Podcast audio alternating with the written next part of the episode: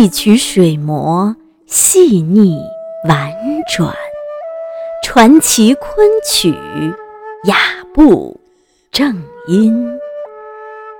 欢迎收听中国昆曲社电台，我是欢烟客。今天我要和您分享的是北方昆曲剧院昆曲编剧王燕的文章。昆曲创新需要依循规律。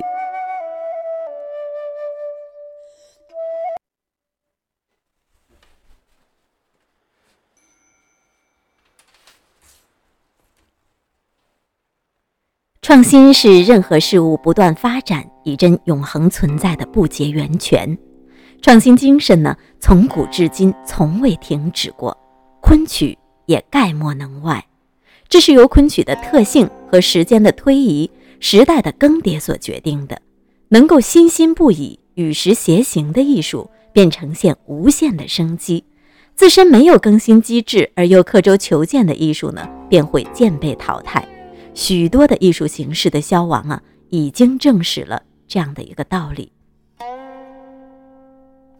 昆曲的创新呢，有两方面决定：一是格律，文本语言的不同啊，以及语音的变化，都会导致以文字的四声为基础的格律必然要出新；二呢是立意，随着时代的发展呀。许多古代剧作的思想呢，已经部分或者完全不适应今天观众的审美了。人的思想观念呢，已经随着时代而变化。以此为基础的作品呢，立意必须要创新。那这两方面的创新呢，始终与昆曲的发展相伴随着。不仅魏良辅创昆曲是创新的结果，而且之后的每一部成功剧目呢，都是在不断创新之中进行的。每一部作品。都不同程度的有创新的存在。历史上著名的汤沈之中的沈景呢，他创制了严格的规范，但也突破着，或者是说在创新性的运用自己制定的规范，而且也对剧作利益进行着创新。那创新呢是不可避免的存在，是昆曲旺盛生命力的根本之所在。是昆曲的特性与时代的发展所赋予的每一个时代剧作家的权利与使命。昆曲文词呢，是格律性诗词曲等古典文学形式，其基本特点呢，就是格律的严谨性。文词的四声形成昆曲唱腔，即一字行腔；对字义的阐述呢，形成昆曲的身段，即一字起舞。这种格律性的文词啊，便形成了昆曲音乐与身段表演的典雅中和的独特品质。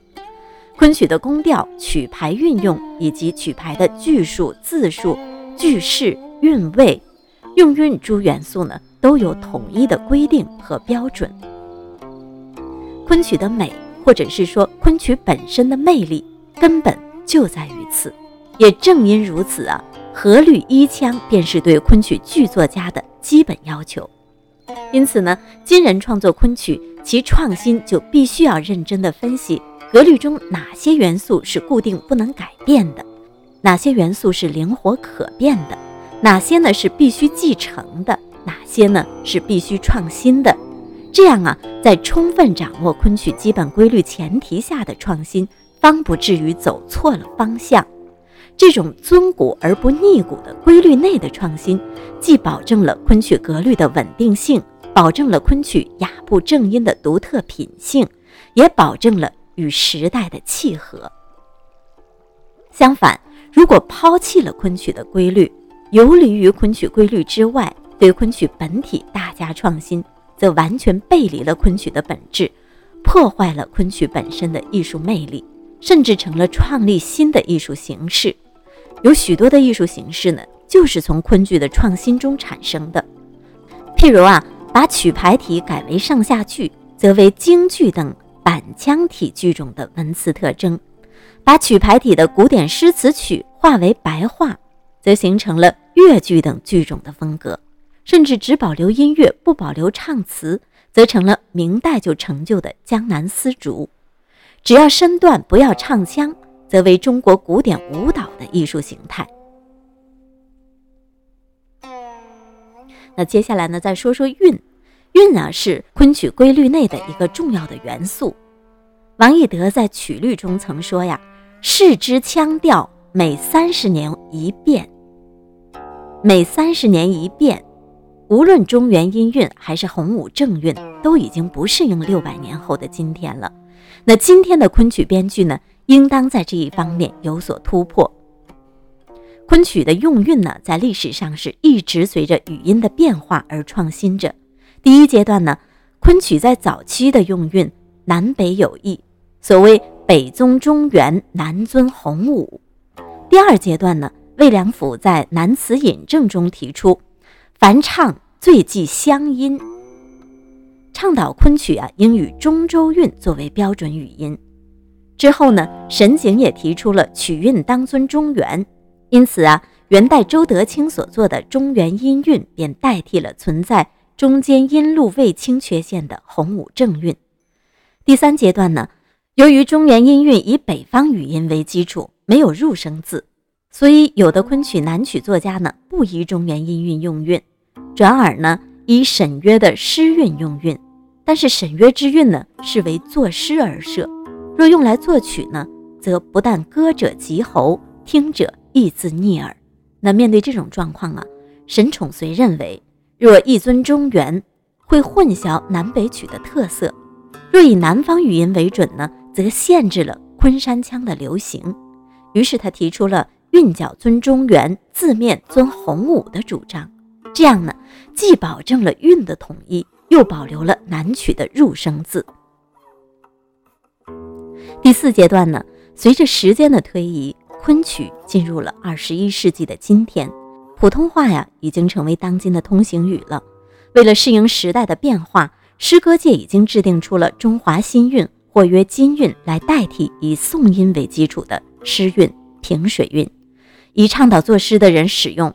由于中华新韵只分平仄不变四声，这样呢，不仅就没有了阴平阳平之分，也没有了赏声和去声之别，更没有入声字。所以呢，中华新韵又道：唱金织鼓，双轨并行，金不仿鼓，宽不碍眼。这样啊。在当今的曲韵尚未立起来的情况下呢，昆曲用韵可以在韵的分布上遵循中华新韵，在四声上呢，将新韵的字分为阴平、阳平、赏声、去声；南曲呢加上入声，韵脚上宽泛，便于创作；四声上严格，便于唱腔之美。这样形成了韵部尊新韵，入声尊洪武的古今并用的原则。如此呢？既适应了当代的语言，又适应演唱，且保留南曲的入声字，也真正的避免了不适应时代的讹音。因此呀，走入当代的昆曲呢，在昆剧创作上的创新可以包括三个方面：一呢是为了适应文词的需要，而对曲牌中的句数、字数、句段、韵味等个别元素呢进行调试性的使用。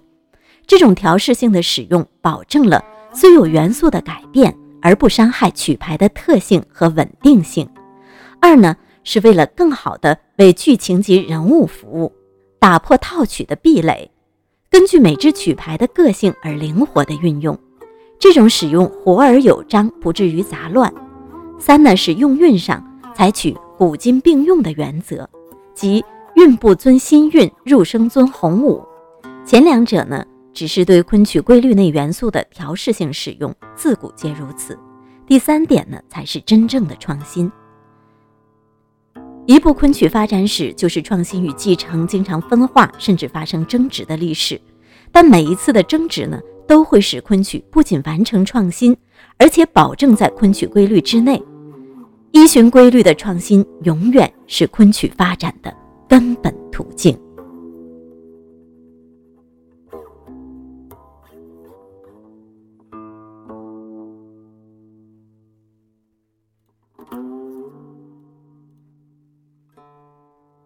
本期文案来自北方昆曲剧院昆曲编剧王燕的《昆曲创新需要依循规律》。更多精彩内容，请关注中国昆曲社微信公众账号，输入昆曲社的全拼就可以订阅有声有色、赏心悦目的大雅昆曲微刊了。感谢您的聆听，我们下期节目再会。